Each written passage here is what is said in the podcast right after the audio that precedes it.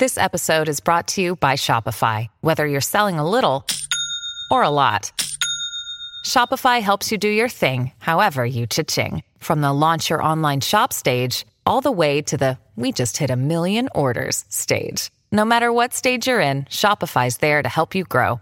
Sign up for a $1 per month trial period at shopify.com slash special offer, all lowercase. That's shopify.com slash special offer. At Evernorth Health Services, we believe costs shouldn't get in the way of life-changing care, and we're doing everything in our power to make it possible. Behavioral health solutions that also keep your projections at their best? It's possible. Pharmacy benefits that benefit your bottom line? It's possible. Complex specialty care that cares about your ROI? It's possible. Because we're already doing it. All while saving businesses billions. That's Wonder made possible. Learn more at evernorth.com/wonder. Another day is here, and you're ready for it. What to wear? Check. Breakfast, lunch, and dinner? Check. Planning for what's next and how to save for it? That's where Bank of America can help. For your financial to-dos, Bank of America has experts ready to help get you closer to your goals. Get started at one of our local financial centers or 24-7 in our mobile banking app. Find a location near you at bankofamerica.com slash talk to us. What would you like the power to do? Mobile banking requires downloading the app and is only available for select devices. Message and data rates may apply. Bank of America and a member FDIC.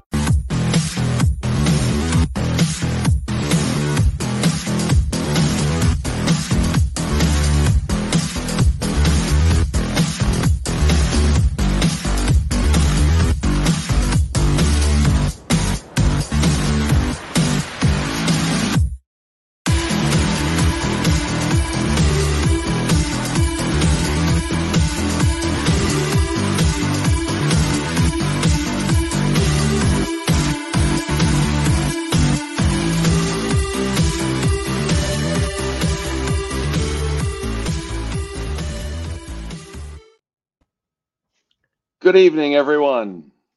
Good news, everyone. Sorry, uh, I won't uh, actually, bad news. Uh, Kevin's a little bit under the weather, so uh, you're going to be stuck with me tonight. But to make up for it, we have the amazing Steve Bryant here. And you know how Kevin and I love artists because, you know, we're writers and we all, all of us writers envy artists. So we have a writer and an artist here, Steve Bryant. Hi, Steve. Hey, how's it going? Doing all right.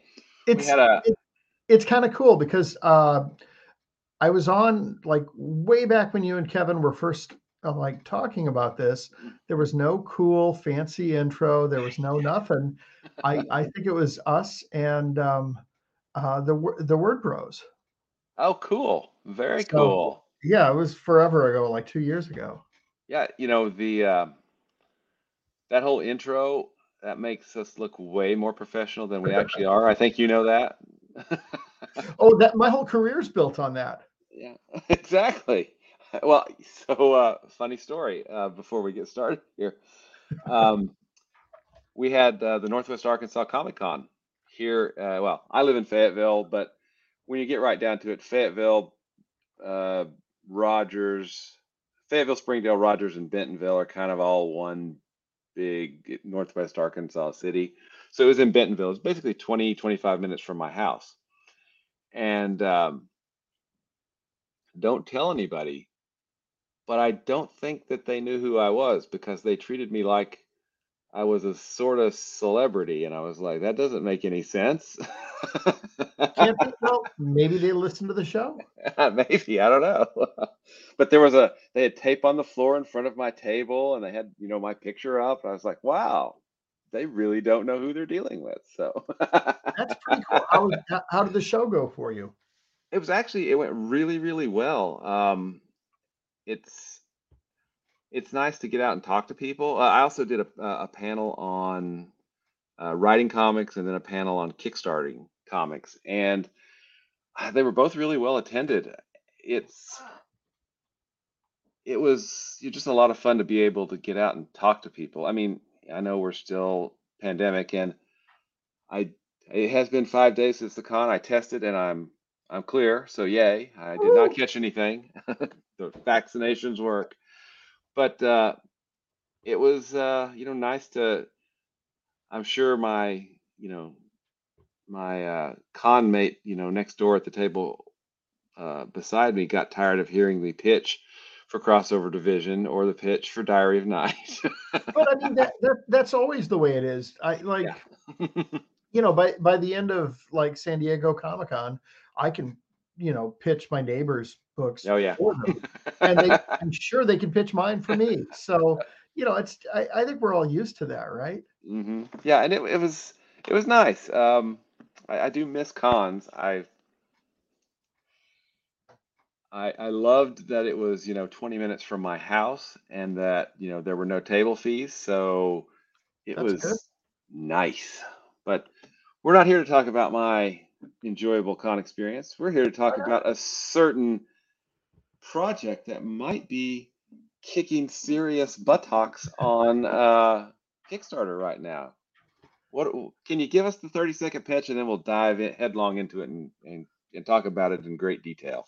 Sure. So um, the book is Evie and the Helsings, and the elevator pitch is for centuries the Van Helsing uh, family has project uh, protected uh, humanity from the things that go bump in the night.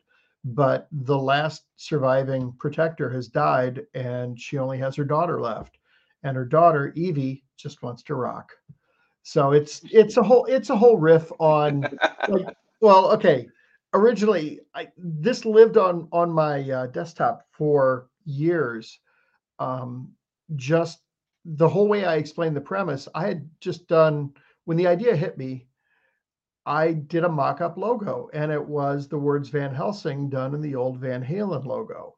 And in my original pitch it was eddie van helsing.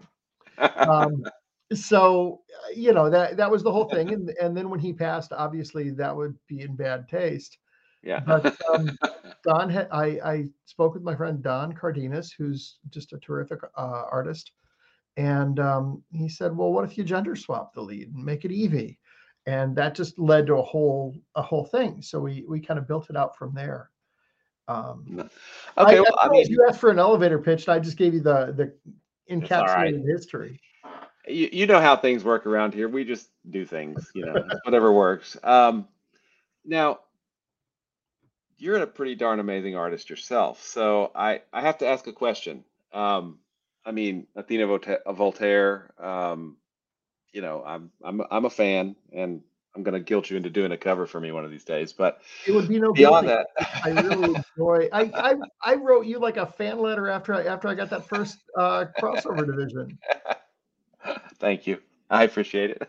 Well, But um, what what kind of made you choose to not do both the writing and the art, uh, and and you know work with with Don on this one? I am incredibly slow.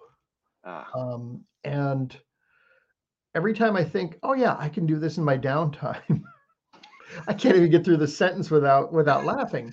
Um, just I'm slow, and uh, you know, Athena Voltaire right now is kind of held up um, because uh, I'm part of a, a class action lawsuit against Mhm. the publisher Action Lab.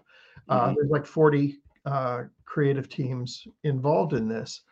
And um, my contract for the book is up in 2026 anyway. So Mhm. if I have to just run out the clock, I will. But, you know, I, I, I want to have some Athena stuff ready uh, one That way or sense. another. Mhm. So it just made sense to uh, to reach out to friends. And in addition to being um, an excellent artist, Don is just a, a terrific musician. You know, a guitarist, bassist. He can he you know can program uh, the hell of a heck out of a drum machine. And uh, yeah, it's hell, we're after ten. It's hell, man. Okay. but yeah, I mean he he does a great job with it. Um, so downtime. What? yeah, Yes, I can relate, yeah, Shawnee. I can Shawnee, totally yeah. relate. yeah. Shawnee says downtime. What the heck is that? Yeah, I agree, Shawnee, completely. so, um, awesome. I mean, you've. I know. I was. I I feel kind of lucky. Um, you know, we have our our group uh, that we uh, we chat with a lot. You know, you know, behind the scenes, and I remember you showing us, you know, the cover, you know, the first cover for for Evie, and going, "Hey, you know, I'm gonna I'm gonna be doing this." like, I mean, it looked beautiful. It's, it, it is a beautiful book. It, it's it's to be a lot of fun. I know you've got. Uh, you know what?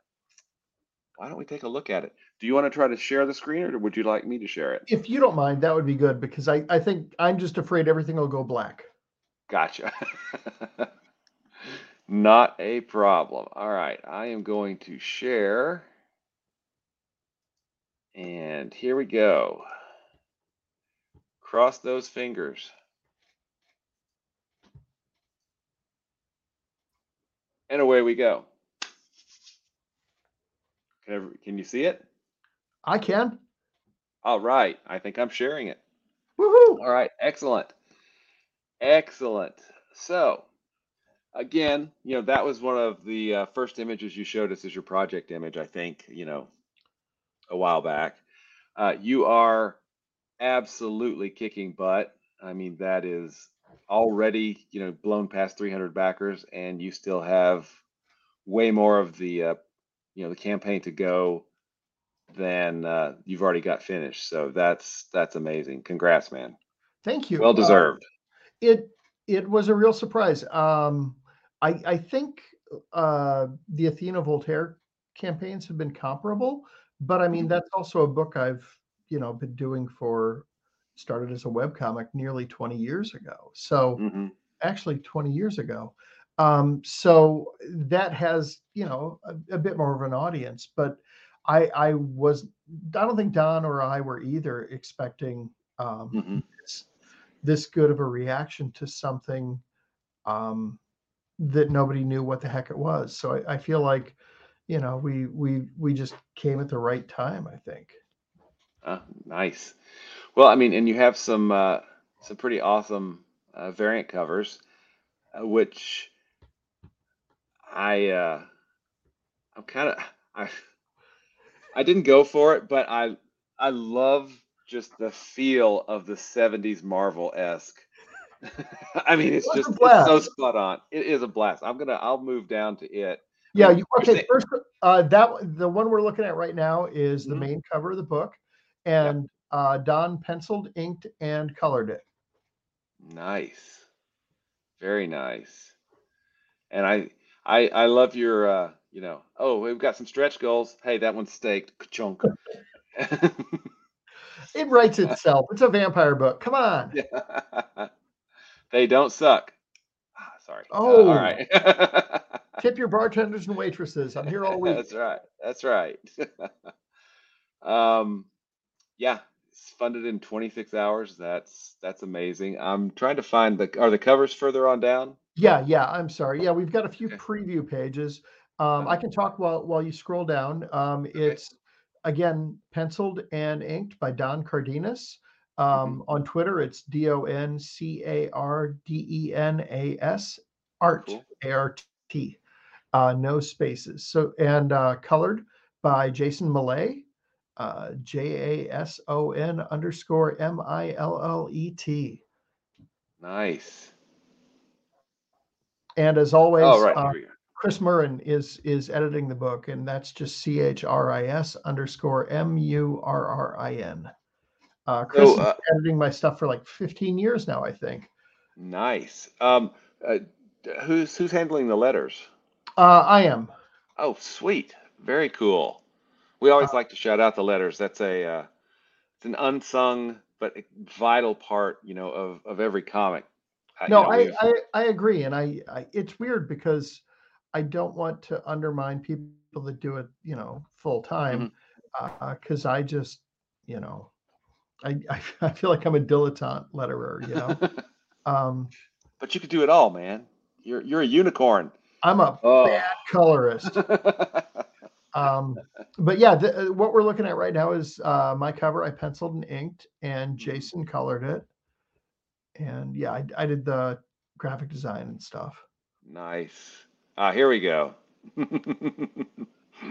Okay, so yeah, the, uh, Don penciled this. We had talked about doing um, a retro cover, and he suggested an homage to Tomb of Dracula number ten, which Uh-huh. is the first appearance of Blade the Vampire Slayer.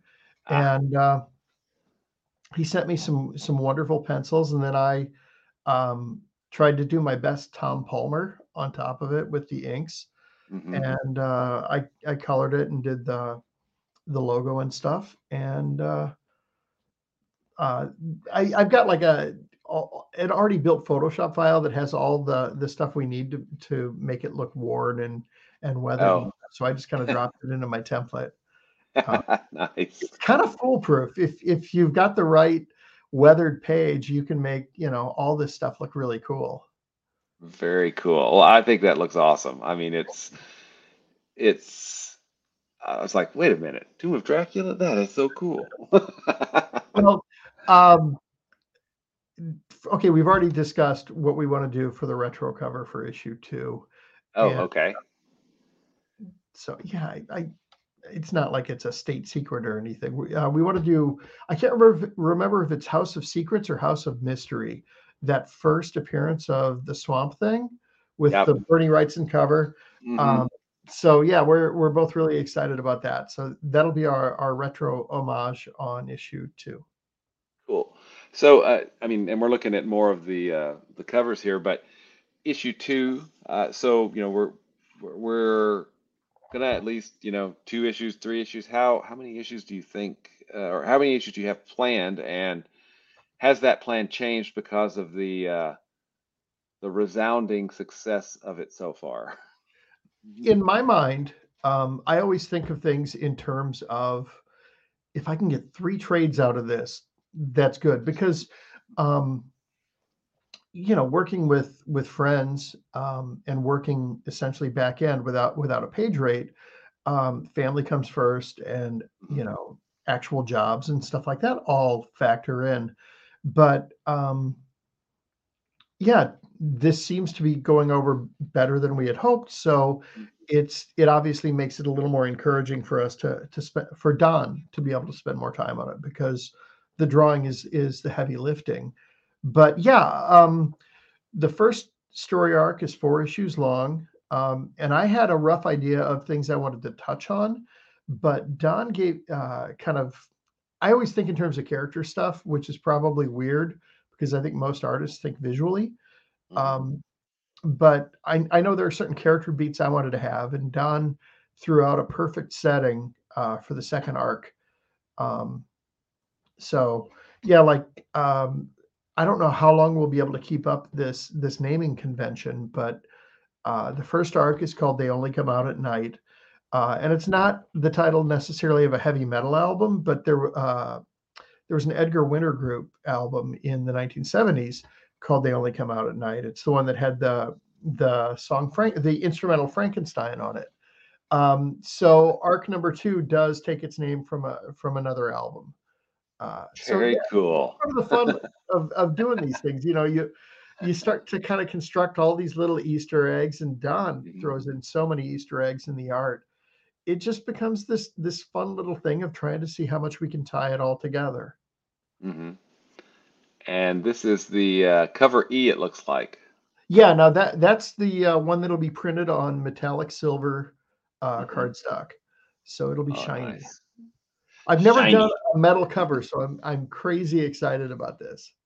Well, you know what? I will. Uh, I'll let you know my experience because I've got uh, metal covers being printed right now for Crossover Division Four, Oh, excellent! and I, I'm gonna. I've never done them either, so we're gonna find out how it works. oh, and uh, sorry, I've, I've missed some comments over here. Uh, Oh. Shawnee said that um, she's got to say that your intro video made her laugh. So yes. Don did all the all the humor. I'm I'm the uh, painfully earnest person, and then Don is the hilarious one. Oh, and just because now, Shawnee, you know, I I love a good pun, so thank you. Uh, she says all the covers look great, but this one E struck a chord. Bravo with me, so that's the one I went with. It was I I loved doing that picture, and Jason sent back just some gorgeous colors on it. Oh, and I I need to point out again, you know, talking about all the little things that tie together. Um, Mhm. The t-shirt, the shirt she's wearing, the the No Bozos shirt, is a reference to um, there were a bunch of promo pictures of of Eddie Van Halen. I think around the time of like Van Halen too, where he was wearing a a No Bozos shirt. So kind of having that on the cover is is a reference to to the original original origins. Yeah. Yeah. nice. I'm like the only person that that probably you know got it, but that's okay. well, now now lots you know more people get it as There you well. All right, and uh, this looks like it's co- uh, oh, this is the box set cover. Okay, cool. Yeah, yeah. So um, we decided uh, for the box set to do a separate cover for it, and instead of the it, it's a nod to the Ozzy Osbourne Blizzard of Oz album, and uh, we call it the Blizzard of Evie. Uh, nice. so yeah, again, it's goofiness that builds on top of goofiness. You know, it's a shame. It really is a shame that you guys aren't having any fun at all doing this. You know, it's just it's so sad. That well, but I mean, isn't that isn't that the fun of working with friends on on stuff? Oh yeah. I, I'm stupid lucky, and I know it. Mhm.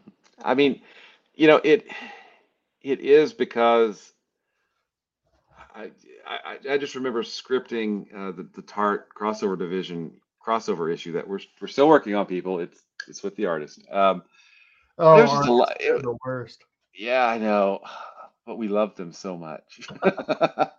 I'm so. but it was just so it was just so much fun, you know. I mean, just throwing things back and forth, you know, and you know, Kevin and I, you know, we keep a really high standard of there is nothing that's too stupid.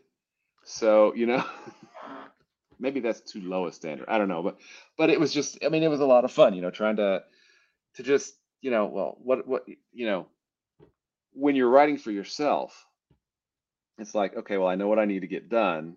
And, you know, maybe I'll surprise myself with like, oh, I didn't, hey, you know, this that makes a lot of sense. I'll do that now. But with with you know writing for Kevin and him writing for me, it's like, well, okay, I need to do something that's going to impress him or you know make him laugh or you know or do something. So it's there's a lot more immediate back and forth that is a, just a whole lot of fun. And so I mean, it looks like you guys are just having a blast. Oh, we are. Okay, can I can I ask you about uh working on the on the crossover with Mhm. with Kevin?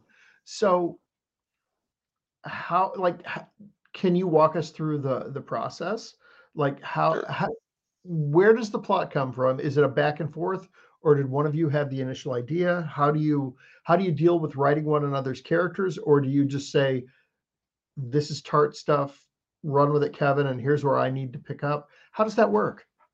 Well, it was it was strange because I, I probably nobody else does it the way that we do it, but um, uh, we had a really great crossover print with Tart and Hank and Hector fighting uh, this Minotaur uh, that that was done by uh, it was colored by Ryan Kroboth and crap, who did the uh,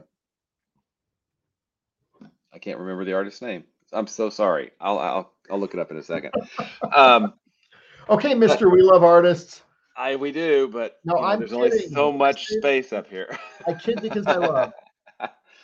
But um, you know, we got to looking at that. You know, this this could be something that you know we could do. You know, and uh, so we kind of came up together with like, you know, hey, here's a here's a Google Doc of kind of the, you know, well, we should probably have this happen, and we should probably have this happen, and you know, let's maybe do you know something unexpected here, and then what we did is, you know, we basically said, Kevin, he started with the first three or four pages, and we write really differently. Uh, his is a lot more free form.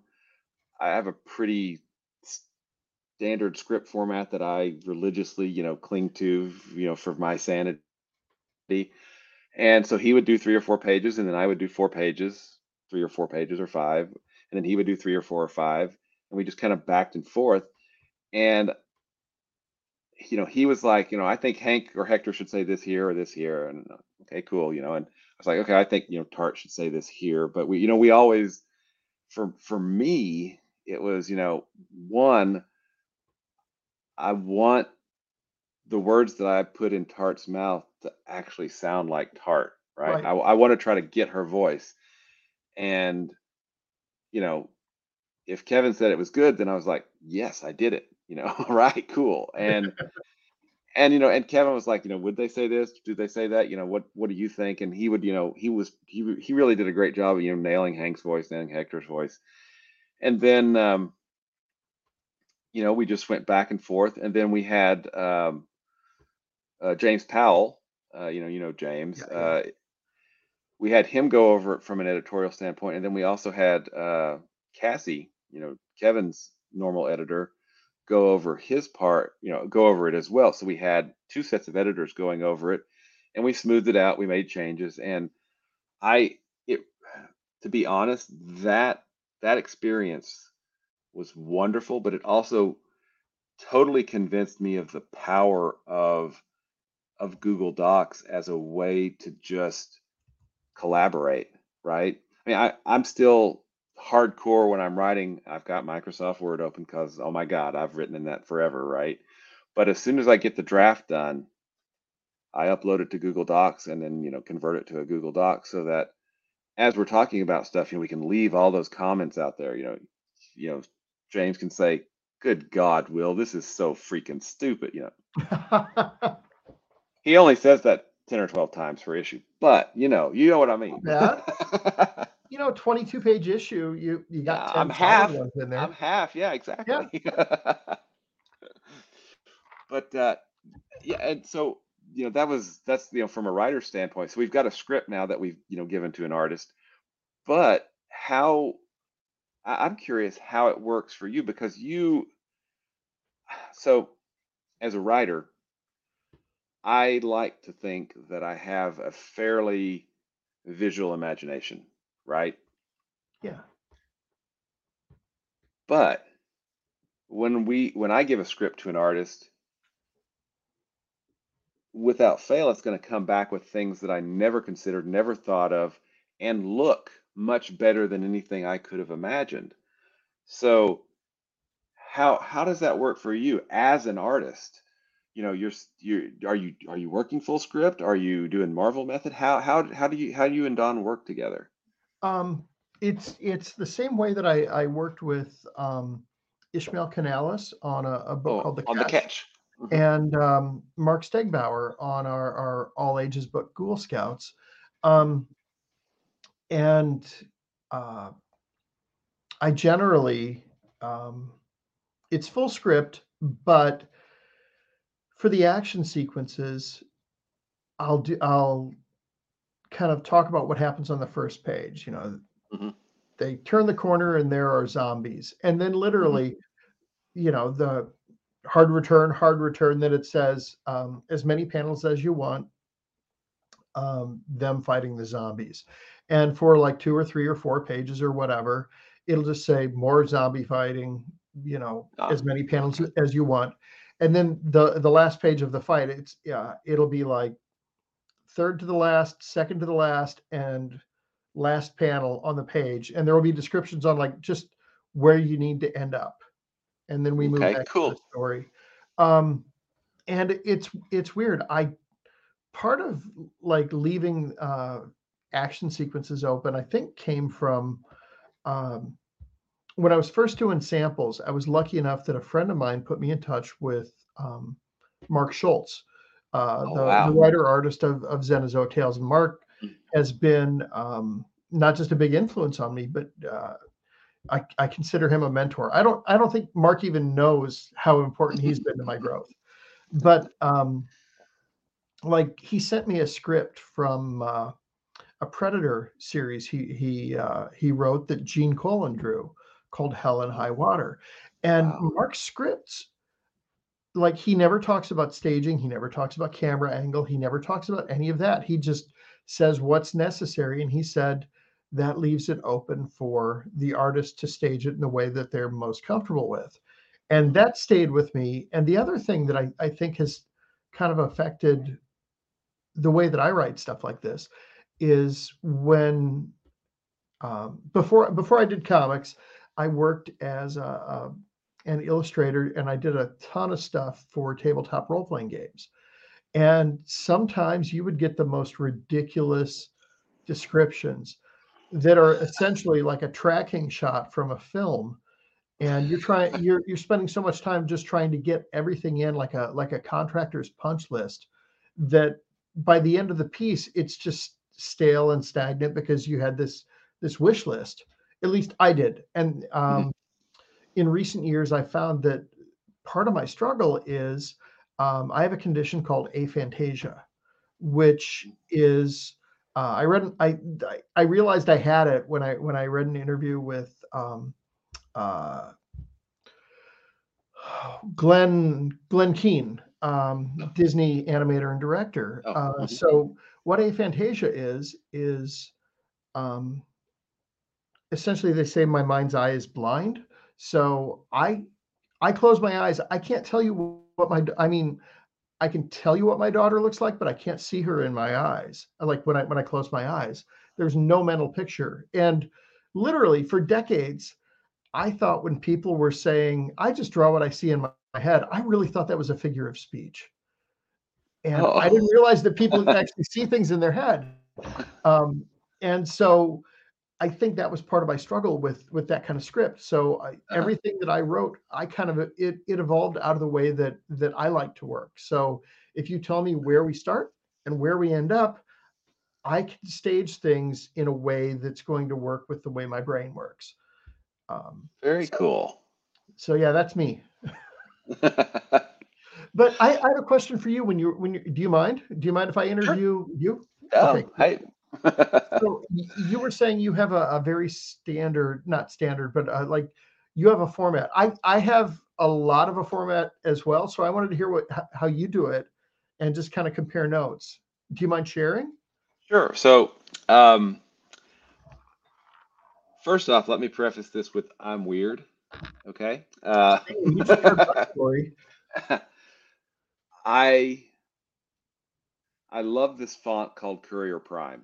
Do you know what I'm what I'm talking about? I don't, but I have a rough idea. Is it's the newspaper font, right? Yeah, it's Courier, right? And and um, it's a monospace font, so you know everything lines up if you space things out. You know, it's not a variable width font.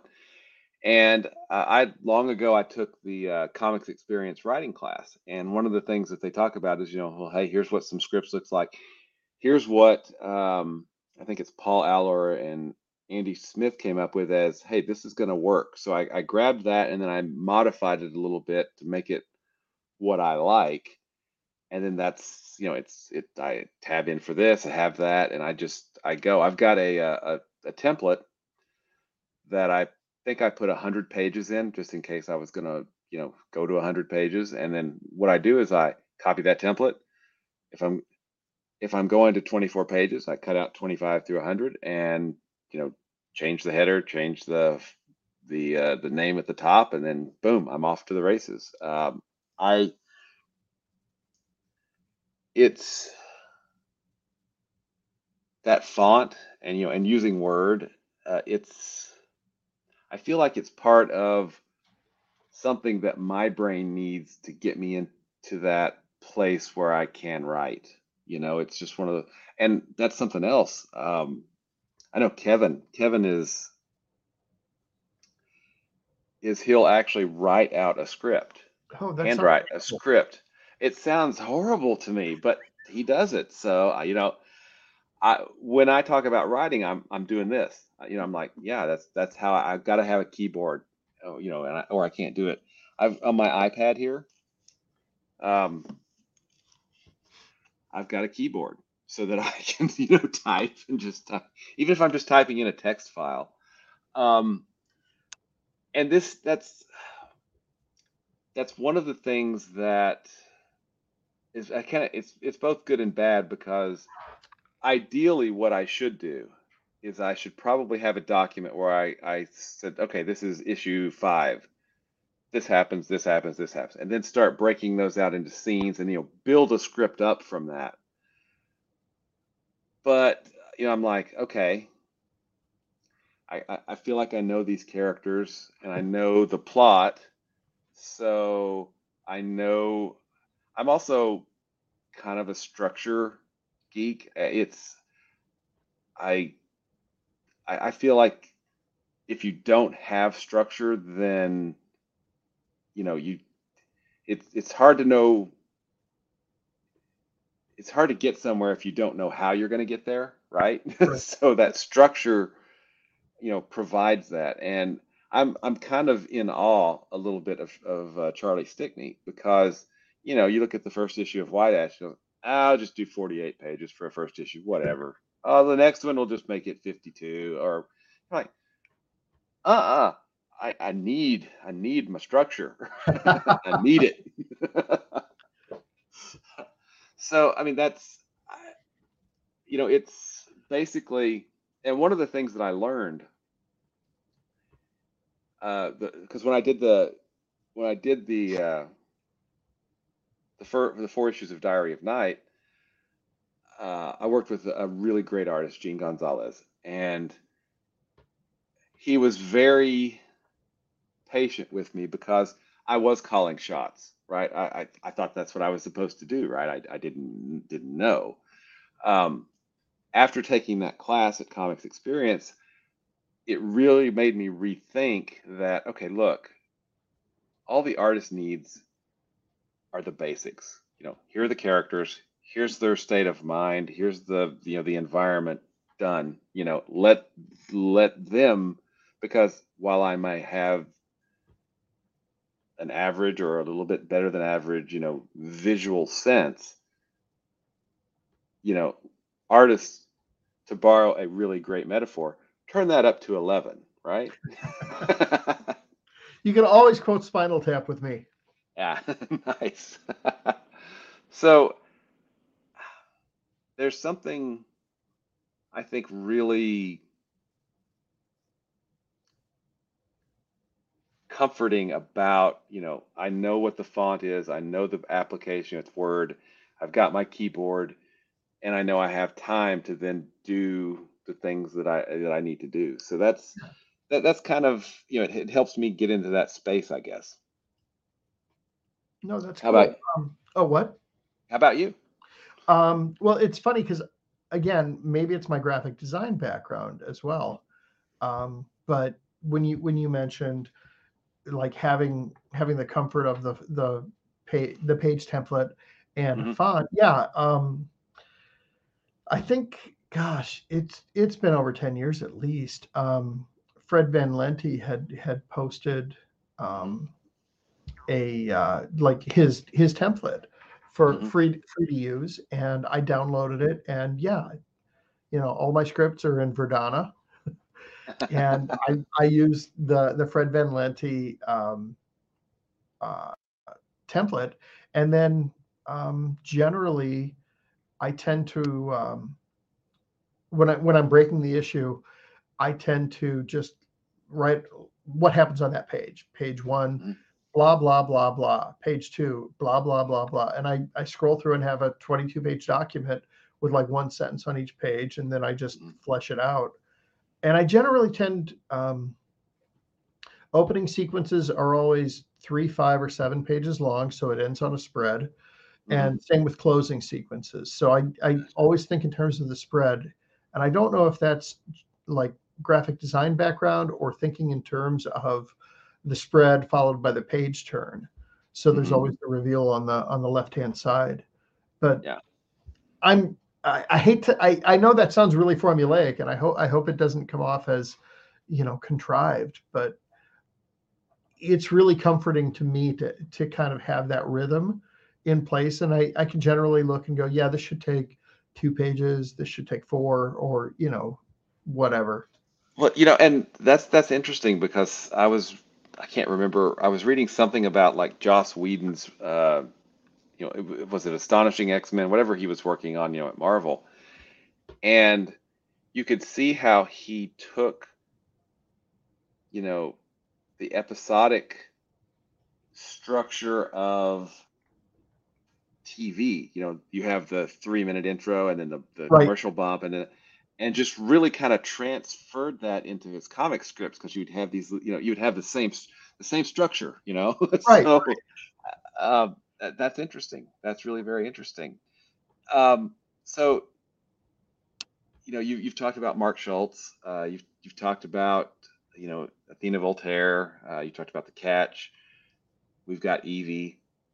Um, is there anything else you're working on right now, or you know stuff that you want to go back to potentially? I mean, you know, the, the catch was a lot of fun. I, I that's a great book, and of course, I love Athena Voltaire.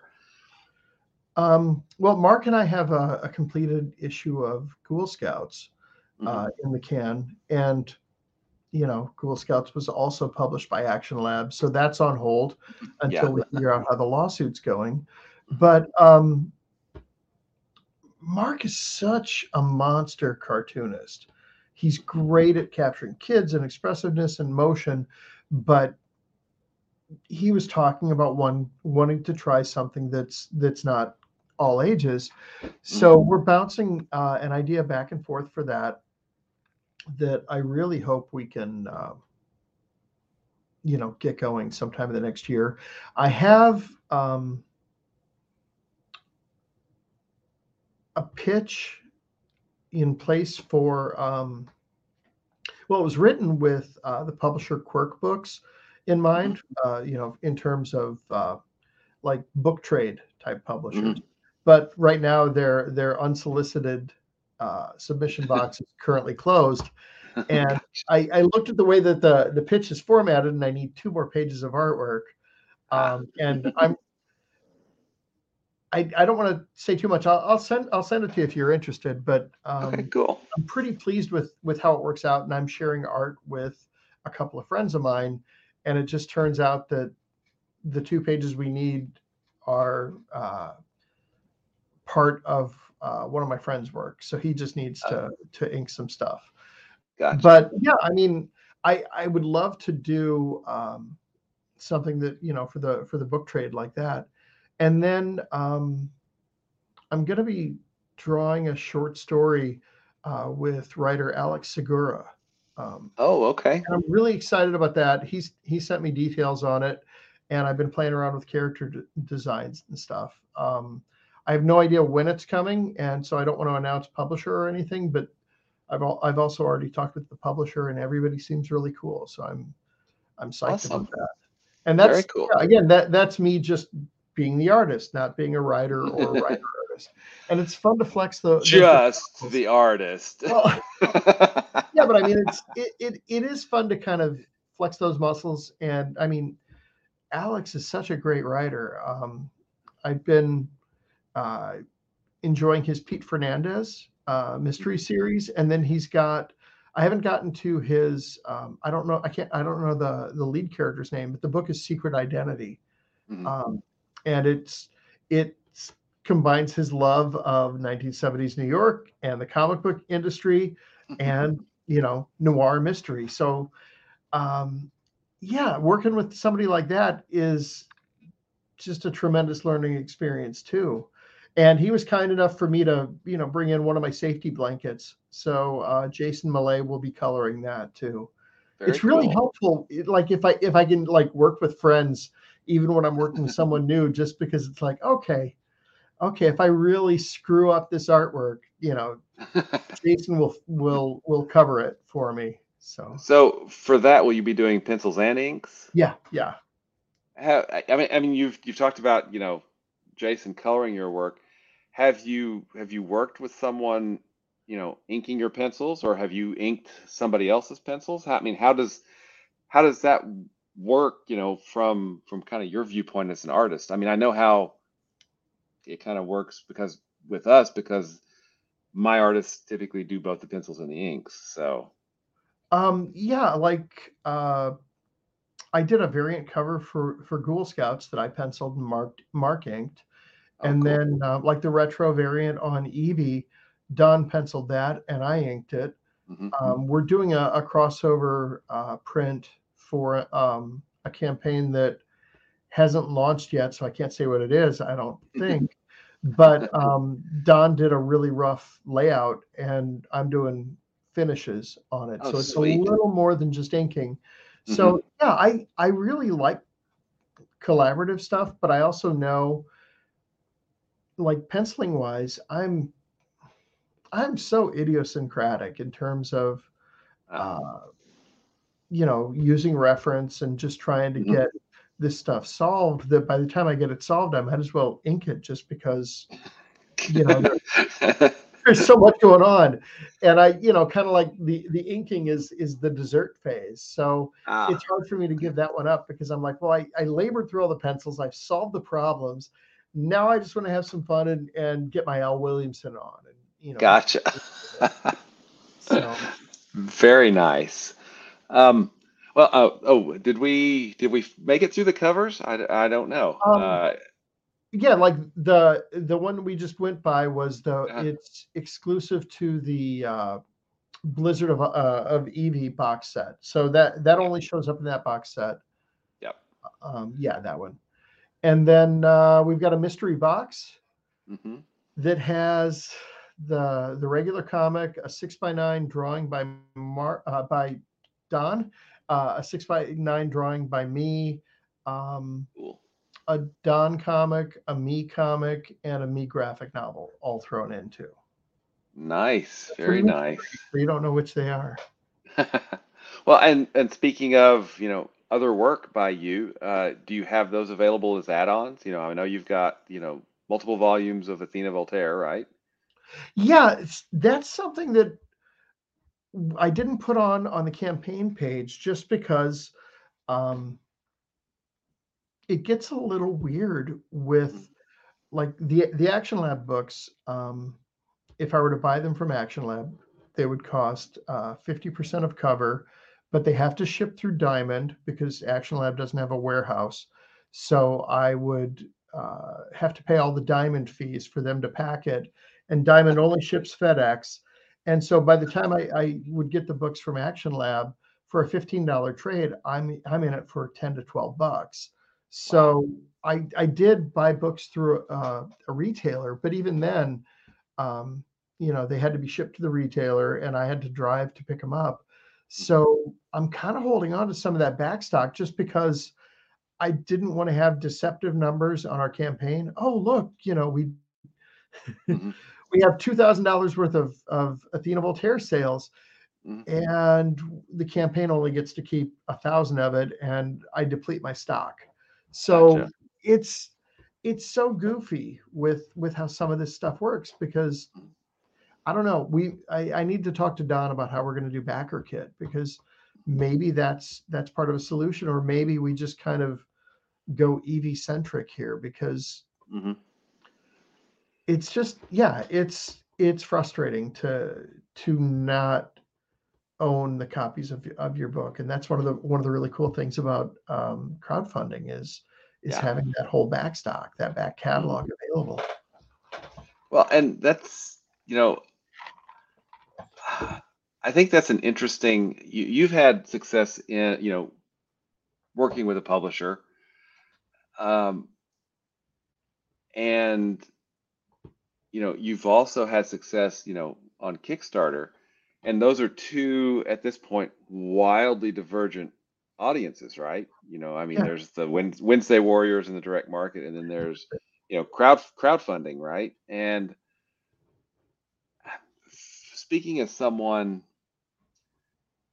who hasn't really, you know, got into the direct market, you know, I I sometimes feel like, well, it is a god awful amount of work for a really small reward because, you know, when you get right down to it, running a comic shop is hard, you know, and, Yeah. I get that. And there are not a whole lot of comic shops that will take risk. And, you know, from their standpoint, it is risk on, you know, supporting, you know, various indie comics. And, and you know, and I completely understand that. So from from my point of view, it makes more sense, you know, to kind of go all in with the the, the crowdfunding and Kickstarter because that lets me get the thing made, right? You know, I can Right. hold the, the thing in my hands and it's made.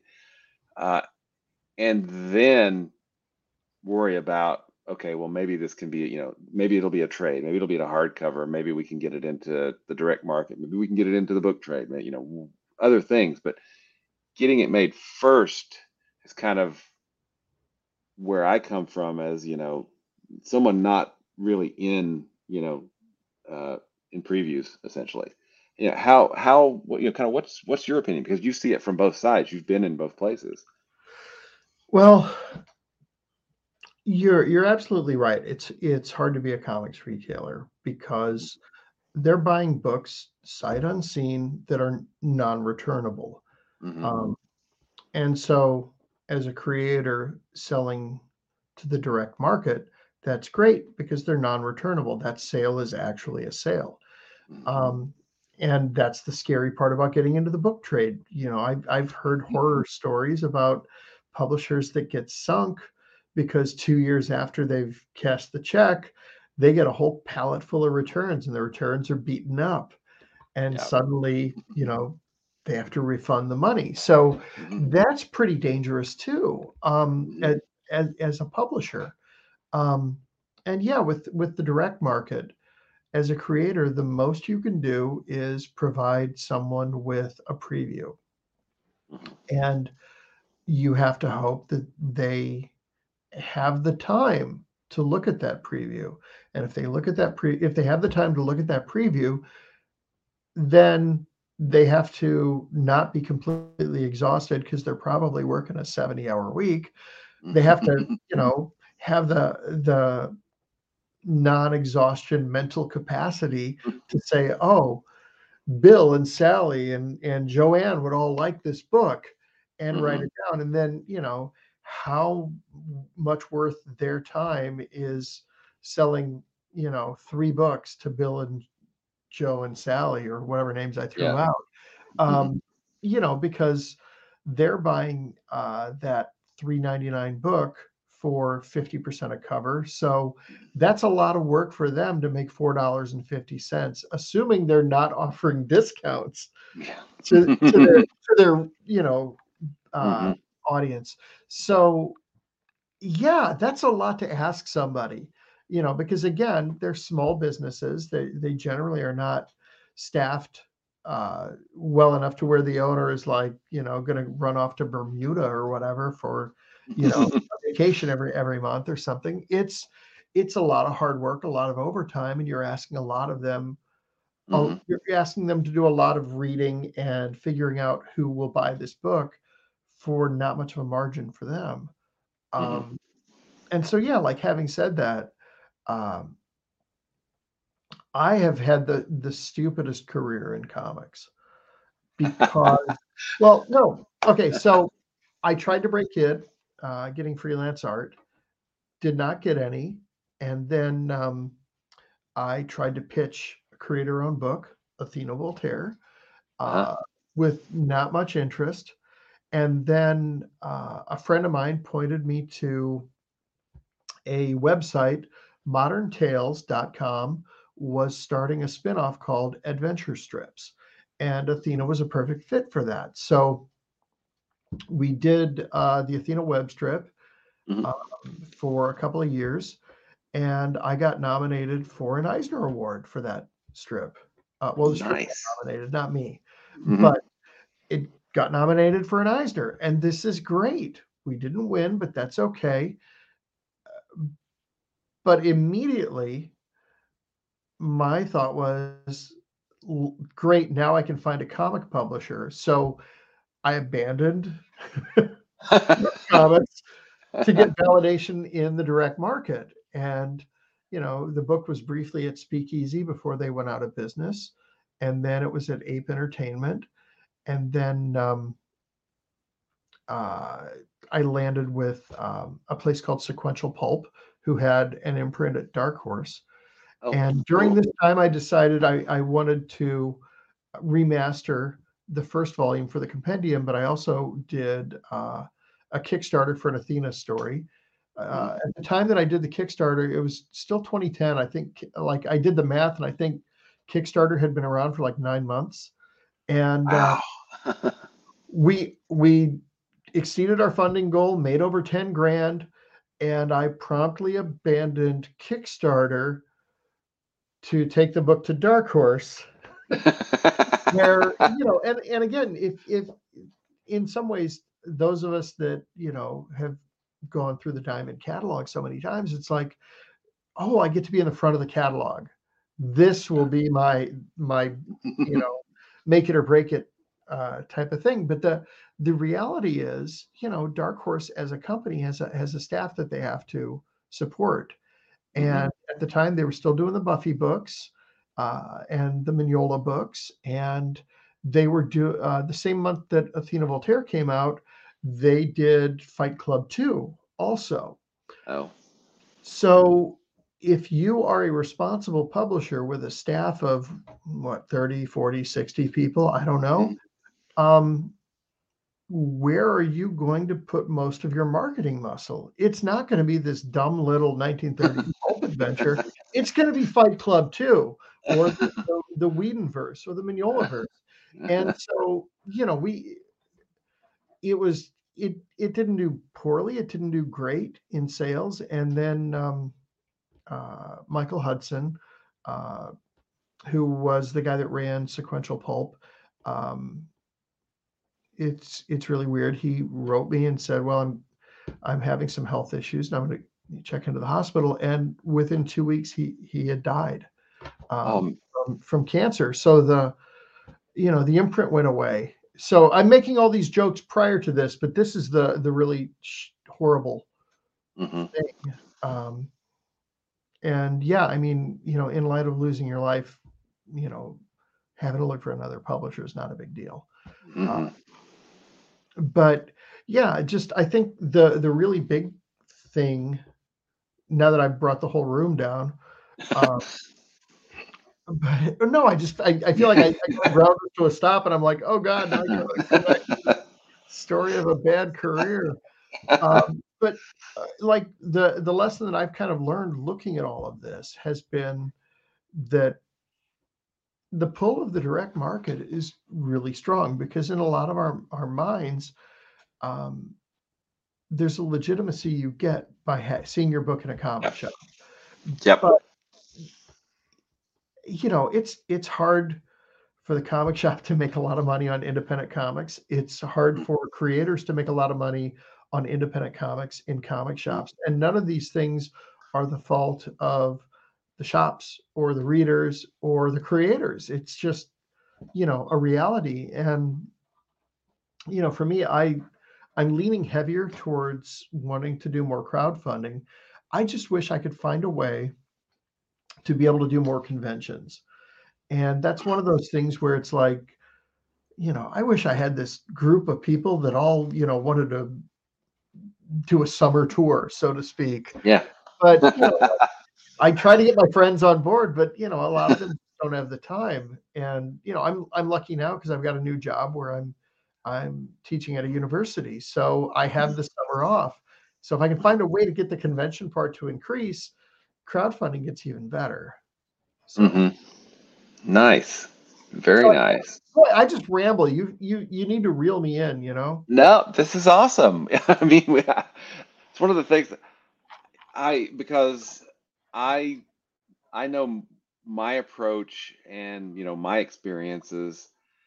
So it's it's great hearing yours as you know both a writer and an artist and someone who's had you know a foot in you know crowdfunding and a foot in you know the direct market and another foot probably in other places and i don't know how that's going to go over as a metaphor but we'll just go with it okay Three feet. three feet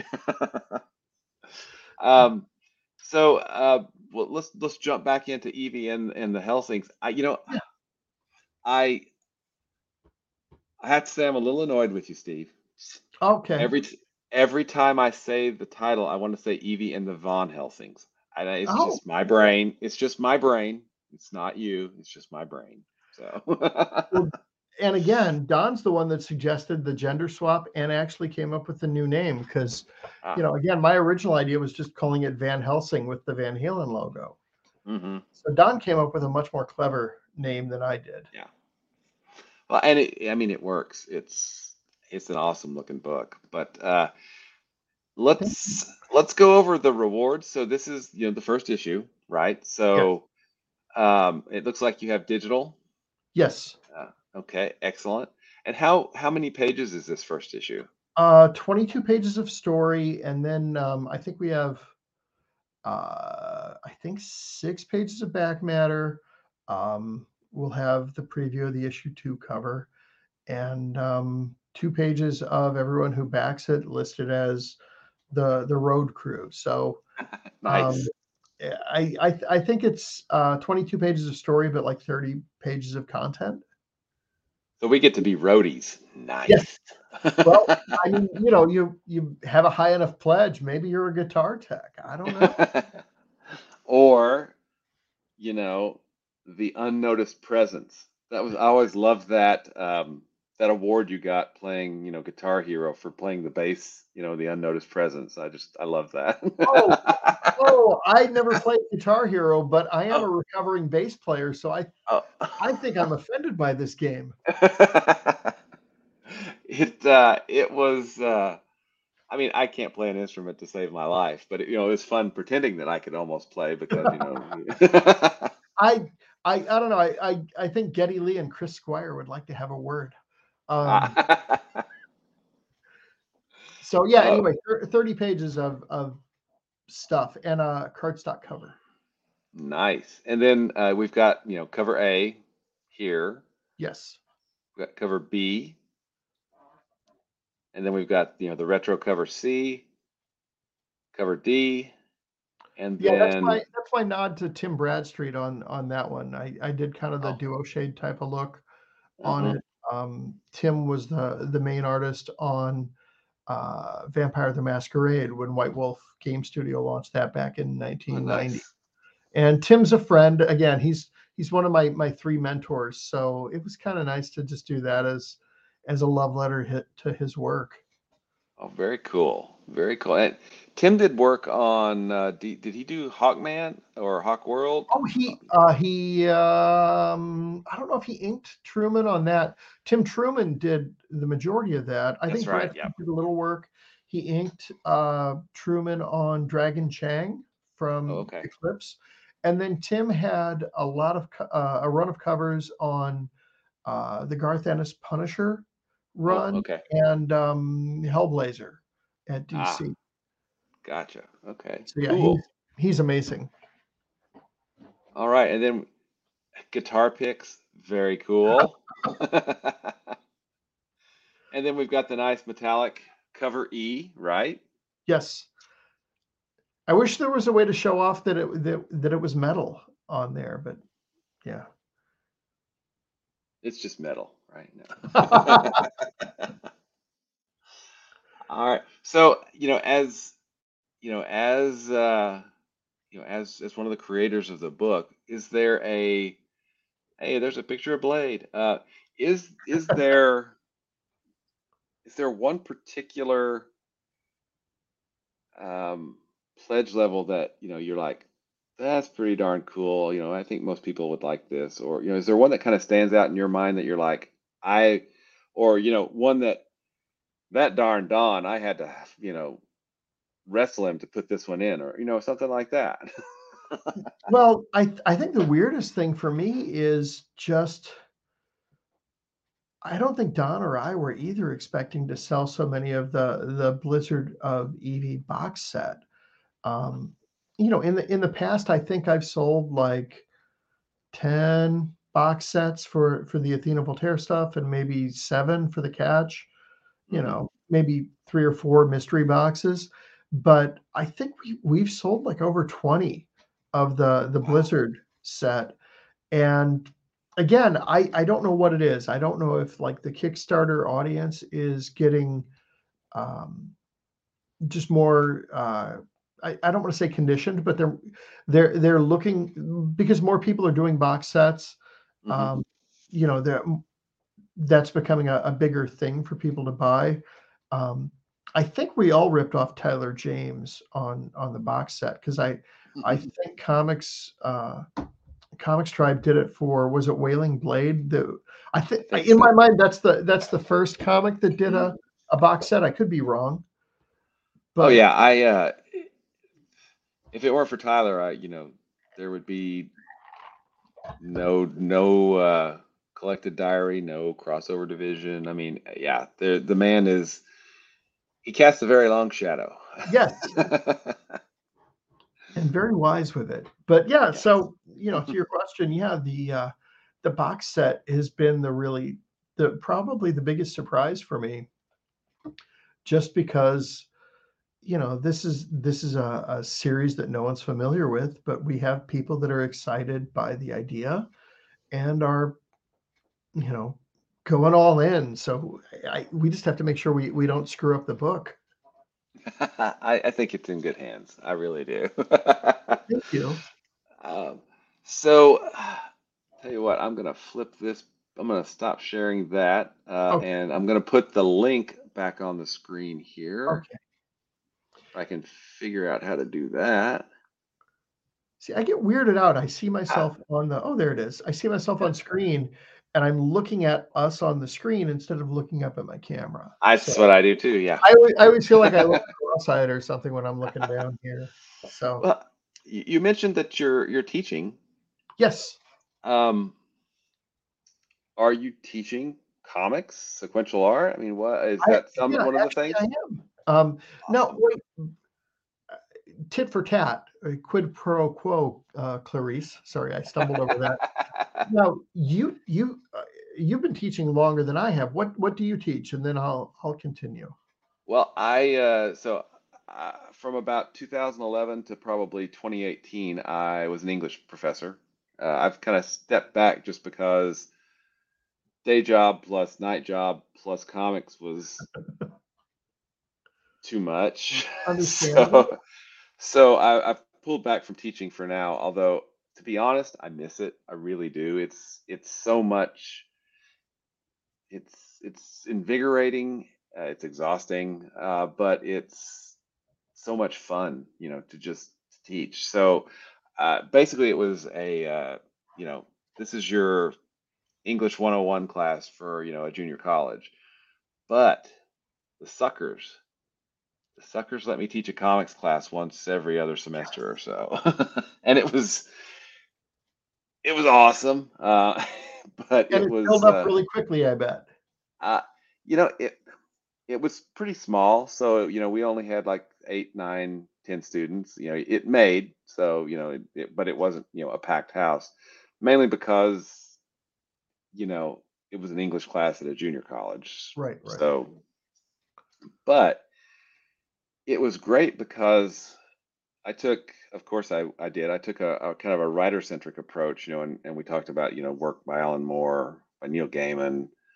Um, because I am a, a fanboy, we also talked about Walter Simonson's Thor, you know, because, hey, I got to choose, so I chose. So, Why but it was it was a lot of fun because you know, for the a lot of the students, it was the first time that they were coming to comics.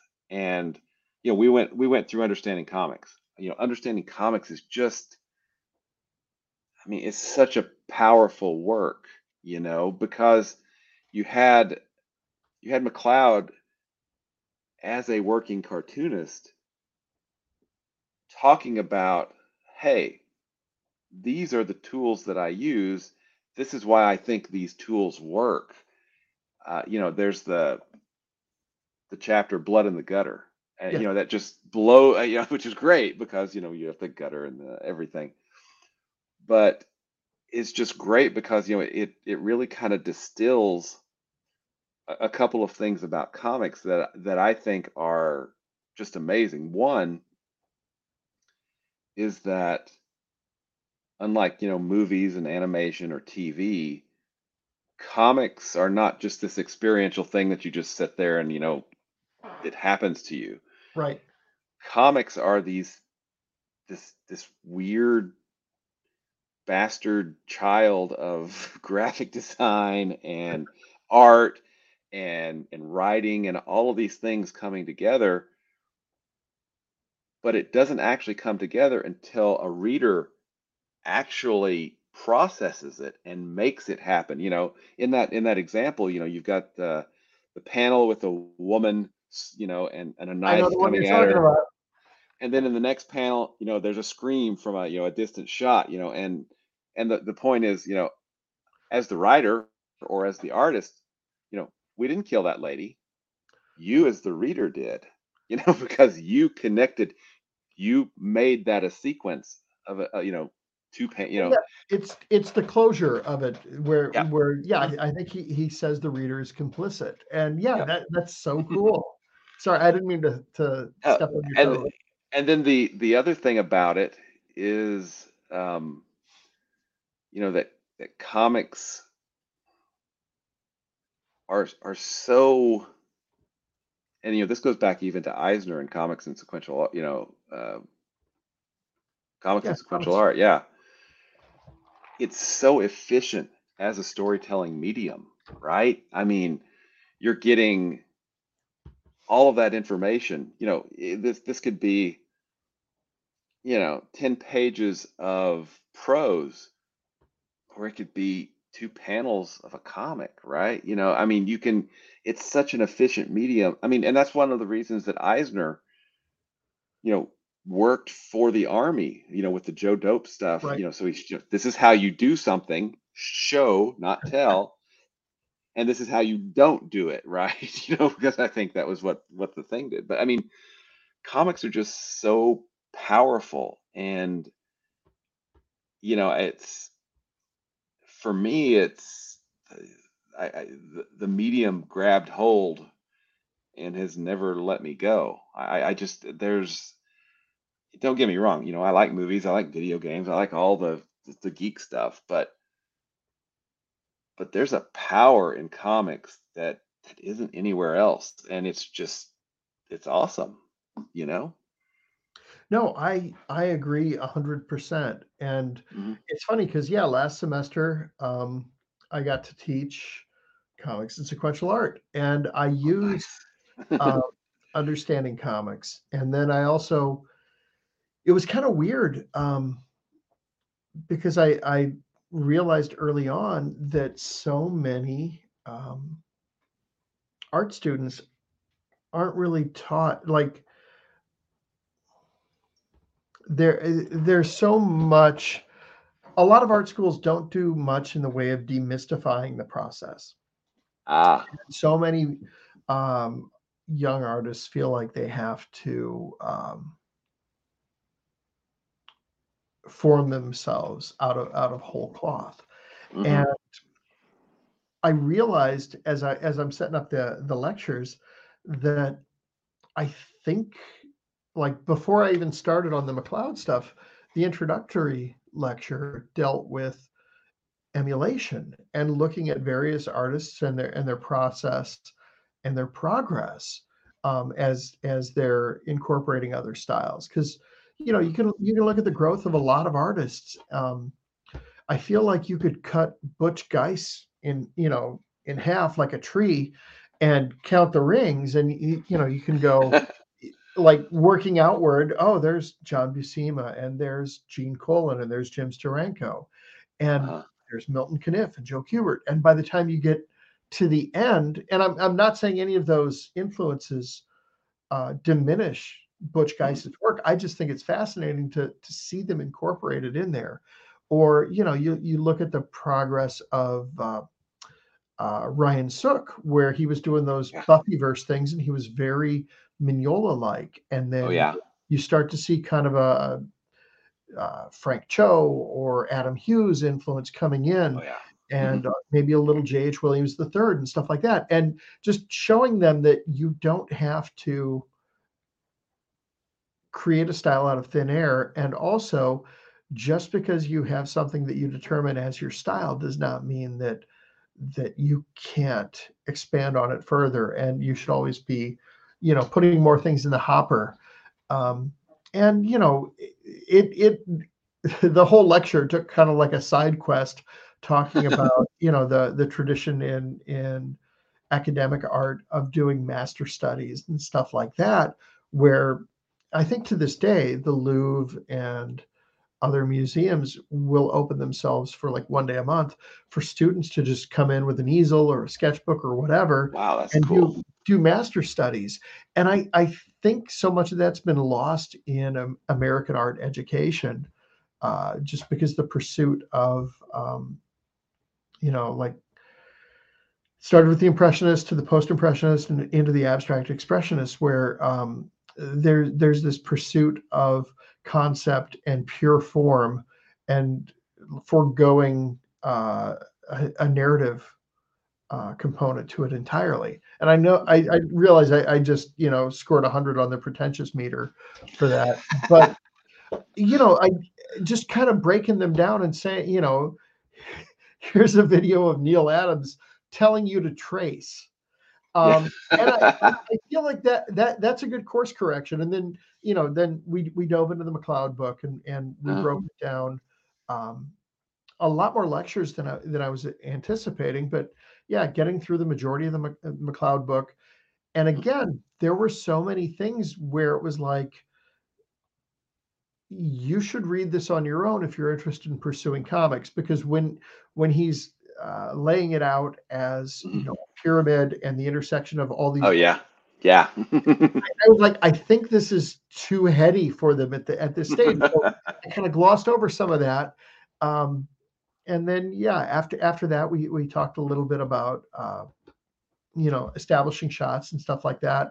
Mm-hmm. And they started uh, the class. I, I gave them just a very simple one page script that um, had no staging directions, mostly dialogue, and you could read it as a breakup, or you could read it as, um, you know, pirates pushing someone overboard, you know, you know that kind of thing, or a mob hit. And there yeah. were really interesting interpretations on how they could bend it, and that that kind of launched us in. And then we did uh, a two-page story and a second two-page story, and we ended with a, a six-pager. And nice. it was really fun to just watch everyone kind of grow with this. Um, well, that's that's really really cool. Did um, eh, you know kind of jumping back? I'm first off, I'm just as pretentious because I, so my my wife uh, is is a graphic designer by day. That's that's her day job, and her her degree uh, is in art, but was is in photography. So one of the things that she kind of bumped into that I'm wondering if, if you've experienced is is the fine art versus commercial art, there is no in between. You're one or the other, right? well, okay, so I only started teaching recently because I only went back to school recently. Um, I graduated high school in 1983, so old. Um, and uh, okay, and when I when I um, graduated, you know, talking to college recruiters and stuff like that. Um, I would say the kind of art that I wanted to do, um, you know, which was comics and uh, you know, fantasy illustration, science fiction illustration, and the response was always, "Oh, that's commercial art. You want to you want to major in graphic design." And I took a graphic design course at the community college where I was, you know, doing mm. my first two years and again, this is 1984, 1985. It's pre desktop publishing. So the entire class is paste up with a waxer and a T square and oh, wow. cutting Rubylith and Amberlith. And I said, okay, I'll finish up my, uh, you know, fine art under, uh, not even undergrad, my fine art uh, associates. And I'm just going to try to build a portfolio because yeah, that just that that whole level of no, if you want to if you want to be a, uh, in the fine art program, you can't, you know, draw spaceships or or dudes with swords or whatever, and because again, it's that it's that pretentious um, mm-hmm. whole quest for form and stuff like that, and you would hear you know, even back then, professors, you know, describing illustration as cheesy or or corny or trite. And see, that's that that goes back thousands of years. That's uh, that's the finest of fine art, you know. Right? And, and well, yeah, I mean, um, it's funny because uh, I wish I could take credit for this, but I read this on uh, James Gurney's blog. James Gurney, of course, is the the writer artist that gave us the Dinotopia series. He was also an illustrator for uh, National Geographic and stuff like that. But he pointed to um, I'm blanking on the guy's name now. He was a professor. Uh, last name was Nolan. He was a professor at uh, the Hartford Art School, and his whole contention was that um, if you really look at the art that people, normal people, looked at, uh, he didn't use the word gatekeepers, but I, I think that fine art is largely uh, the product of privilege and gatekeeping. Um, but if you looked at the art that, like, in Nolan's words, real people liked, um, it was comics and animation and illustration and that just because um, well that that people used to get their their art fix from going to the salon or going to the museum but Mhm. um, the the whole uh, technological inno- innovations of like printing and stuff like that brought all this stuff into people's homes and so he kind of reimagined art history uh, with the forefront of these these narrative mediums because you know narrative art you know although it, it, back to van eyck and david and stuff like that and it was only the the art for art's sake movement that got that that pushed narrative art away but nolan's whole uh, instructional model puts narrative art at the forefront and that like modern art still has an important role but it's largely uh, that of like an, an agent provocateur and I, I think that's pretty accurate. And if you if you look at um, if you if you consider that art has a responsibility to um, introduce cultural change, I, I think if if you look at uh, you know the popular arts, as San Diego Comic Con calls them, the popular arts, um, that's where you see more cultural change. And if if if you look at gallery art, you know, you get the only times that you actually hear about gallery art is um, manufactured outrage over like the Mapplethorpe exhibit or the Piss Christ um, Yep. piece, and and they never talk about like uh, you, you know what the Piss Christ piece was, right? yeah. Mhm. Okay, so you know, crucifix in urine. Of course, the all the outraged newspaper articles talked about it in terms of it being sacrilegious, but it was not a comment on Christ. It was a comment on the commercialization of Christianity. And Mhm. again, they missed that point because they just want to sell the outrage. So Exactly. if if you want to look at stuff that actually has like a societal effect um and i'm back on the pretentious wagon join me uh but like stuff that actually has I'm a, a, a cultural effect. Look at mainstream movies. Look at look at crazy rich asians or uh, black panther or tv shows like uh, reservation dogs where we're, we're seeing the importance of of representation on on all of these Mhm. these, these things. Or um shit uh, something as innocuous as sitcoms. And i'm not saying these two are entirely tied but uh, because uh, correlation does not prove causation but um, if you look at the number of americans that supported uh, marriage equality or gay marriage prior to the debut of the tv show modern family versus the perception by the time that show went off the air i think you could make a pretty strong case that just showing Mhm. people as people did more than I, I'll go back to the Mapplethorpe uh, photo Mhm. as as an example because one induced outrage and one actually contributed to provoking a societal change. Thank you for coming to my TED talk. well, and you know, I, no, I mean, I that I think that was that. I mean, that's fascinating because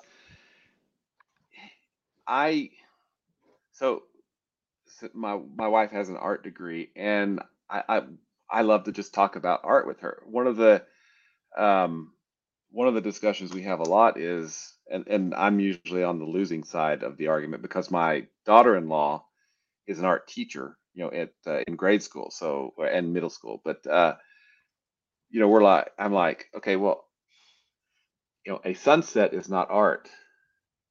A picture of a sunset can be art. A picture, a a painting of a sunset can be art, but a sunset itself is not art because art requires human, and I've since amended that because you know we've seen some apes paint and I think some dogs paint at this point, but that's that's edge. Um, you know, and and we'll we'll talk about you know, well, why is this art?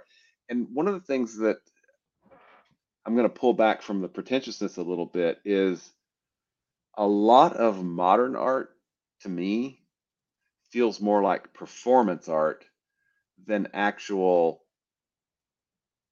art because in my mind art art can't really be an accident. There has to be intent. And i and i feel like there has to be skill right? You have to it's not something that okay if i can do it it's not art all right? Because i Well, yeah. so that's that's kind of you know we have kind of those discussions and and um, okay funny story. Um uh jackson pollock right? For the longest time i have i've been like the dude splattered paint on canvas. This is this is stupid. But i saw um we were watching a bunch of uh, art documentaries that led into a bunch of nazi documentaries because they stole so much art. It was really wild. Uh, so lots of World War II documentaries. Yeah, it was. It was really how we kind of got into that that setup. But somehow we got on to, to Pollock, and um, it finally clicked with me why he was important because his paintings are human produced uh, fractals almost because you can't tell if you're up close if you're far away because they look the same and, and he was doing this drunk or not drunk i don't know you know whatever but it, it finally made me appreciate the, the the forethought and the skill that went into doing the thing that he was doing versus you know me not understanding it. So, so, you know i think understanding is um uh uh kevin has a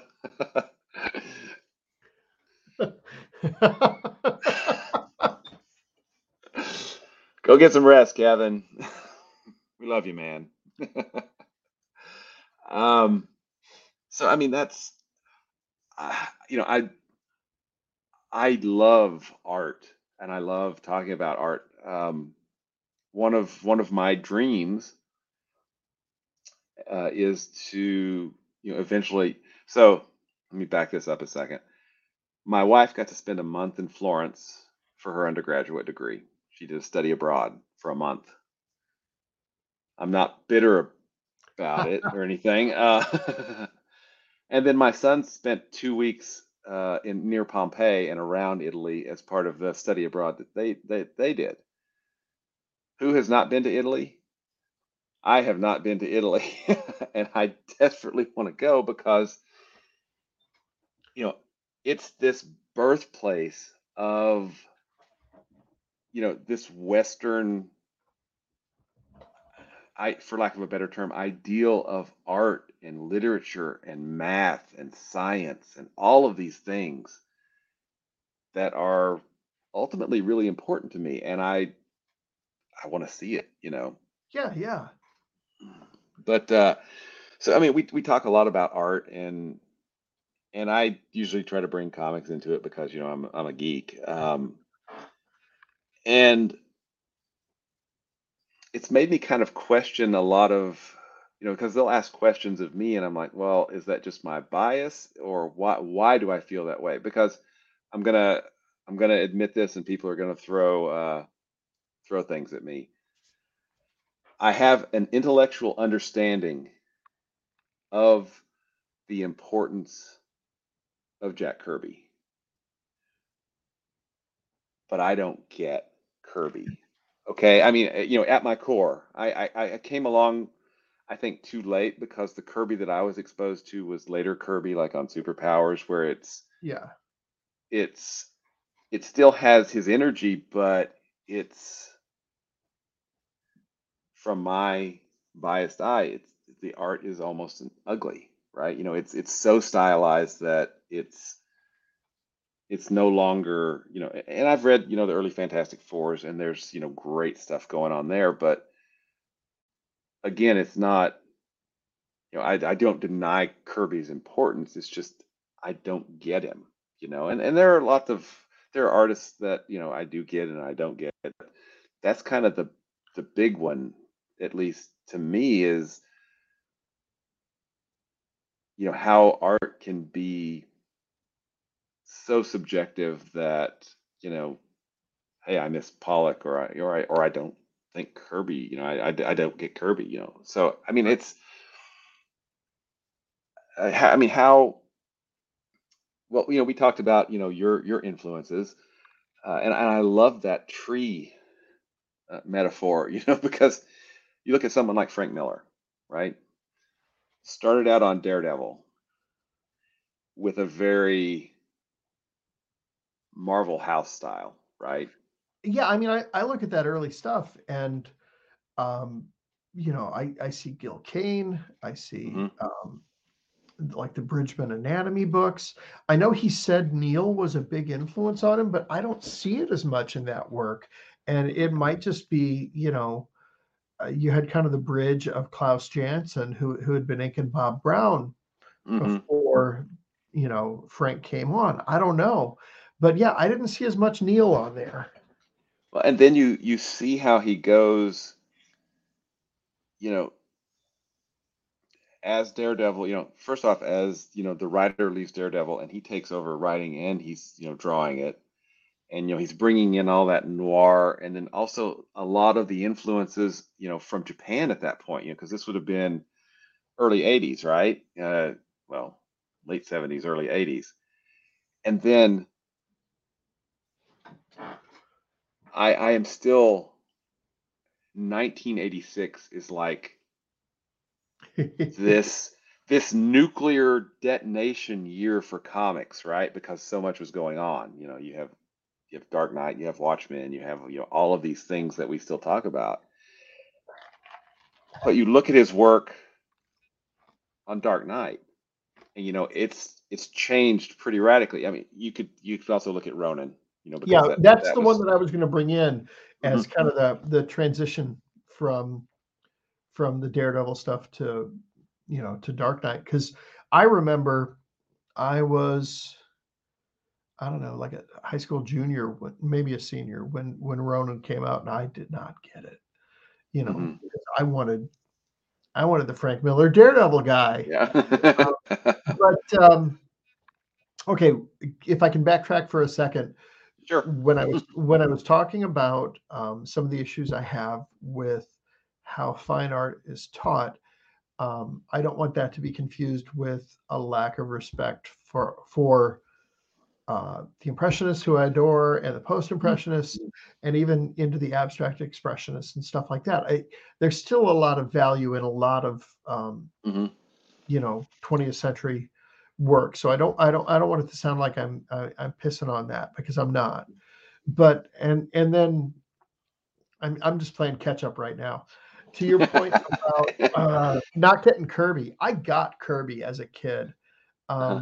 because uh the first dc comic i i bought was Kamandi the last boy on earth and i i was but i was a marvel zombie and i made the connection that in these these Marvel triple action reprints of the Avengers and in Marvel's greatest comics, the the reprints of the Fantastic Four, those were both Jack Kirby, and I had the light bulb go off because that's the Kamandi guy. Yeah. And you know, suddenly I was like, this is the first artist I can recognize. But Uh. the funny thing is, the artists that I didn't get, there there are a few of them. Um, I did not get Joe Kubert as a kid. I did not get him at all. It was sketchy and it looked wrong and it was bad. And then Mhm. as an adult, when I looked and I, I, I, I could look at the work and go, I was an idiot because you know what what I mistook for sketchy and bad is actually vibrant and gestural, and there's a mm-hmm. lot of you know a, a, great kinetic vibe to the work. Um, also, as a kid, I did not get Frank Robbins, uh, who was oh, doing Captain America and was doing the Invaders. Mm-hmm. Um, and I still contend I'm not crazy about Robbins as a superhero artist, mm-hmm. but my big shift was you know discovering his his uh, Johnny Hazard stuff where you know you see the the really solid Milton Caniff vibe to it. So at that point, I was like, oh, again, I That's was an idiot. um, and then okay, I'm I'm almost done playing catch up. When when you're talking about uh, 1986, for me, it's a little earlier than that.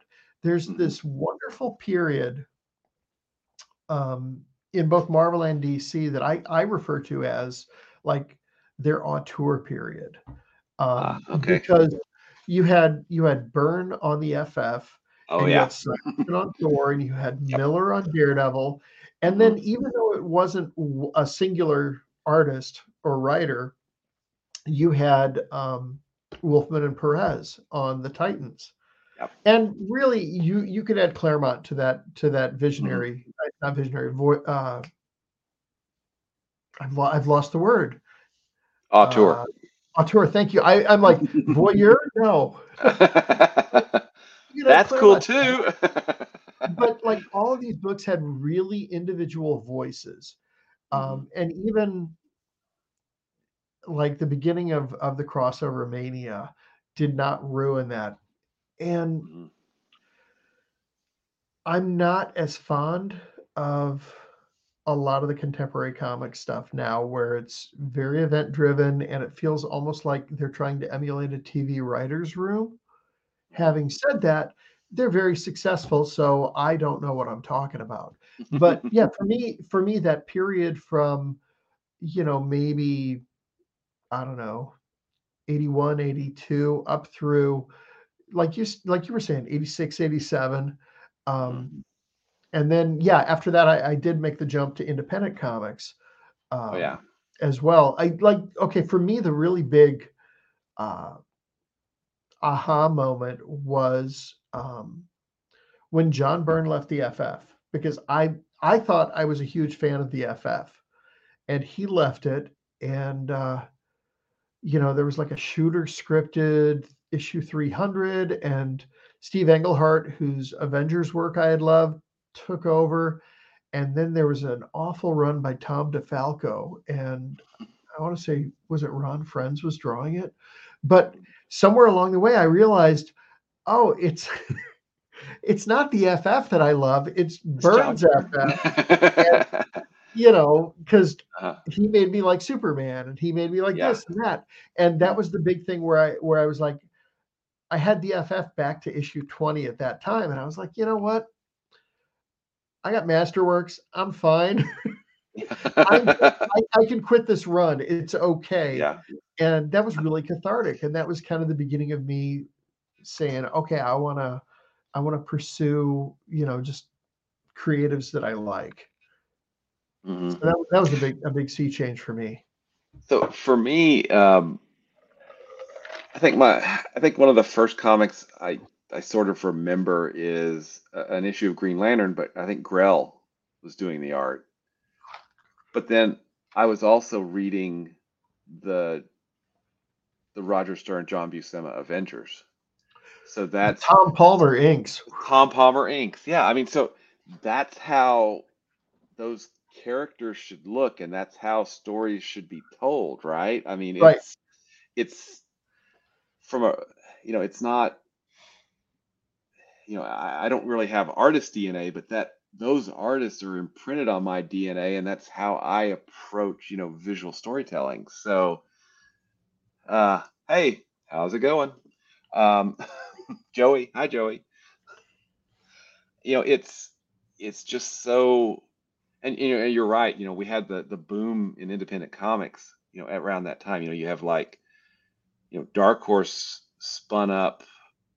Um, well, that was a little bit later, but they had legend. You know, they had John Byrne, they had you know Mike Mignola, they had uh, Frank Miller with Sin City, which is you know jumping back to that, that's even a further, right. you know, uh, evolution of his style. You know, Well, and they had my my favorite uh, Art Adams thing of all Oh, yeah. time, which is Monkey Man and O'Brien, which Mhm. I I still want him to go back to. Uh, but yeah, oh, I loved the legend stuff. Mhm. Um, but yeah, like some of the early independent comics, like uh, Eclipse doing Star Mhm. Slayer, and first doing uh, Jon Sable freelance, and you know, of course, I, I can't not talk about the Yes, Rocketeer because exactly. I'm glad you brought that up because that's I'm a a big one. super fan Um, too. and yeah, you know, Steve Rude on Nexus, uh, all of that stuff was, uh, oh my gosh, the, the Hernandez brothers on uh, on Love and Rockets. It's like that. That was the thing for me. You know, eighty six was not just like what I think. I, I think Dark Knight and Watchmen both kind of opened my eyes, and I started Mhm. looking at, at some of these other things. And yeah, being introduced to those independent books, um, particularly Stevens on the Rocketeer and Rude on Nexus, and Jaime Hernandez on on Love and Rockets, was just that there's that was something for me. They're such singular visions. I mean, the Rocketeer is. I mean, Dave Stevens, you know, poured out blood and sweat and tears and his soul onto the page for the Rocketeer, and you know what we got is is amazing. You know, and uh, it's sad that we don't have more because you know he's not with us. Uh, right.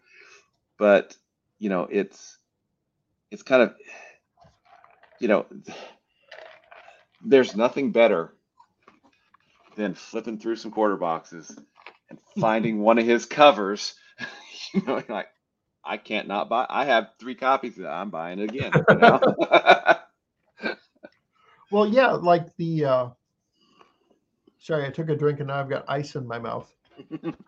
the The third issue of uh, the Rocketeer Adventure magazine, which was the that's the last story that he did. Mhm.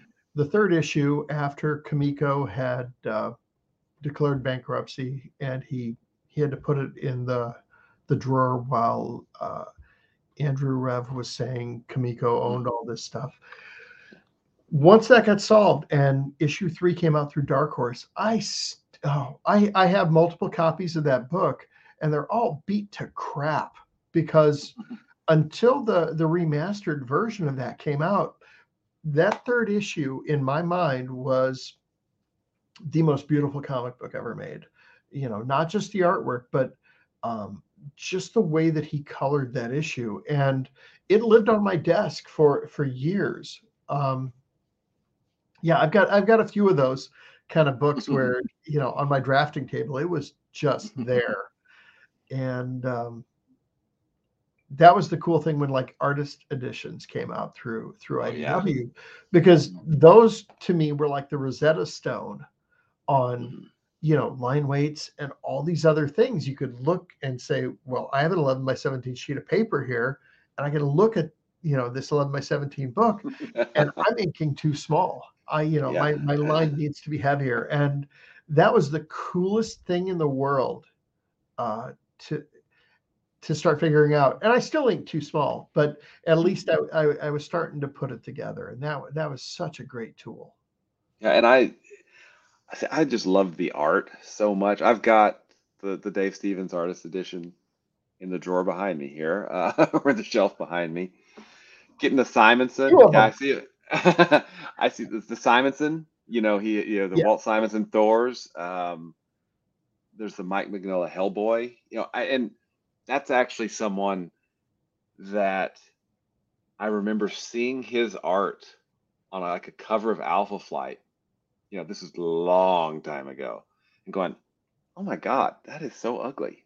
right you know, and of course later, God, I was an idiot. Yes, I'm an idiot. Um, just realizing, you know, what he's doing, you know, with with the blacks you know, spotting, you know, and and and silhouette and and just contrasts and all the things that he does so well. And then the design, uh, the way Hellboy is designed, and how that speaks directly to his character, you know, with the with the kind of the the Yeah. the bent shoulders and and all that. I mean, it's it's brilliant. You know, it's just it's finally seeing that. Well, yeah, like the the turning point for me with with Mignola was uh, the Topps Comics uh, adaptation of the the Coppola Yep. Dracula, Yep. um, and like I love I I love his current work as well, and I I love you know when he uses kind of the the the, the thin dead weight line, and then he'll spot you know a bunch of chunky blacks in in there, but oh boy, there there's something about that period from uh, the Dracula adaptation through uh, the story that ran in Dark Horse Presents, The Wolves of St. August. Oh, Um, yep. That is my favorite Mignola period. You know, it's it's one of those things where it's like I love it all, but my favorite Beatles album is still Revolver. And so I, I, I look at like Wolves of St. August as is Mignola's Revolver, where he's you know, starting to experiment with how that works. And Mhm. it's just oh so beautiful, especially in black and white. Yeah. Um, so yeah. That's, I mean, there's so, we could go on talking about art all night, but it's getting late. Let's, Oh yeah, uh, I'm sorry. well, no, it's really let's, late uh, for you. oh no, I'm, I'm central time. So Oh, okay. yeah. Screw people Um, on the East Coast. that's right. Uh, I've got a friend, I, I've got a friend that's, uh, you know, I'm like, uh, are you, you know, are you central time or, you know, Eastern time? He says, I'm central time as God intended. So, Well played. so I'm waiting for Kevin to type something. Yeah. Let's uh let's go ahead and swing back to Evie and the Helsings, which I said it correctly. Yes. All right. Yes, um and let's I've got the the project link up here. Uh so that's kickstarter.com slash project Steve Bryant slash EVIE dash and dash the dash Helsings dash one. So go check it out and let's yes. Oh, you've got a short link for us. We we can redirect just from evieandthehelsings.com. Awesome. Very cool. Well, let's go through the uh, let's go through the pitch one more time, and just you know, for anybody that showed up late, and tell us about Evie and the Helsings. The last member of the Van Helsing family of monster hunters has died, and the mantle falls to her daughter, who just wants to play in a rock and roll band. So that's yeah, it's it's Buffy the Vampire Slayer meets This Is Spinal Tap by way of Ash versus Evil Dead. So nice. it's uh, or like on the Kickstarter page, I did say, you know, if you found yourself bobbing your head to the music in Peacemaker, this book is for you. If you rooted for Eddie Munson in uh, Stranger Things, this This book, is book for is you. So Excellent. All right. Well, tell you what, I am going to, if you want to hang, feel free to hang. I'm going to talk about uh, the campaigns that are still live, uh, that, uh, you know, we, that have been on the show previously. Yeah. And um, we'll go from there. Hey, Shawnee, um, thanks for hanging out. Thank you. Yeah. We could probably just sit and talk about art for about eight or 12 hours. And, you know, I would learn a lot, but Uh, don't I'm I'm old and I need sleep sometimes too. So same. all right. So what have we got here on my list? Let's see. Uh looks like we have Crossroads, uh, which is a mystery horror horror comic, and I'm not quite sure what that one completely is, but check it out because uh, you need to. Okay. Um, and then this was on the show. I was unfortunately I was prepping for the con last week, and as an old man, I'm trying to run now. And when I say run, I mean run. and I was worn out last week, so I, I was a wimp. But so we had on last week, we had uh, this how to build an army Uh, it's a manga for everyone. Uh, go check that out. It's a great name. Yeah. and still running. I think they are maybe have a week week left. Uh, but uh, Thoughtscape Comics uh, by our friend uh, Matt Marilari, and it is uh, for issues two and three. You can also get the first issue, but uh, definitely worth checking out. It, uh, it's got lots of different artists uh, that uh, that Matt's working with in kind of a, a Twilight Zone esque, you know, short story approach uh, anthology that's still kind of connected. And then uh, we haven't had Brant or Lisa on the show in a while, and I am calling you out, Brant and Lisa. Uh, but uh, they've got a, a Torch Night Games. They've got some diamond paintings uh, running right now. Uh, I believe uh, they also have, yeah, they and they also have another puzzle. Uh, let's see, Wonderland, Oz, Neverland. I think. I think Wonderland is it.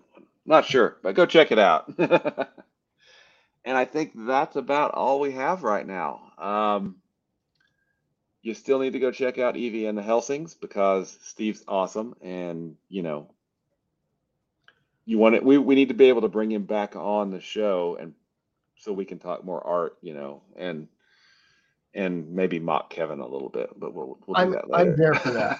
I am Okay. here for that. All right.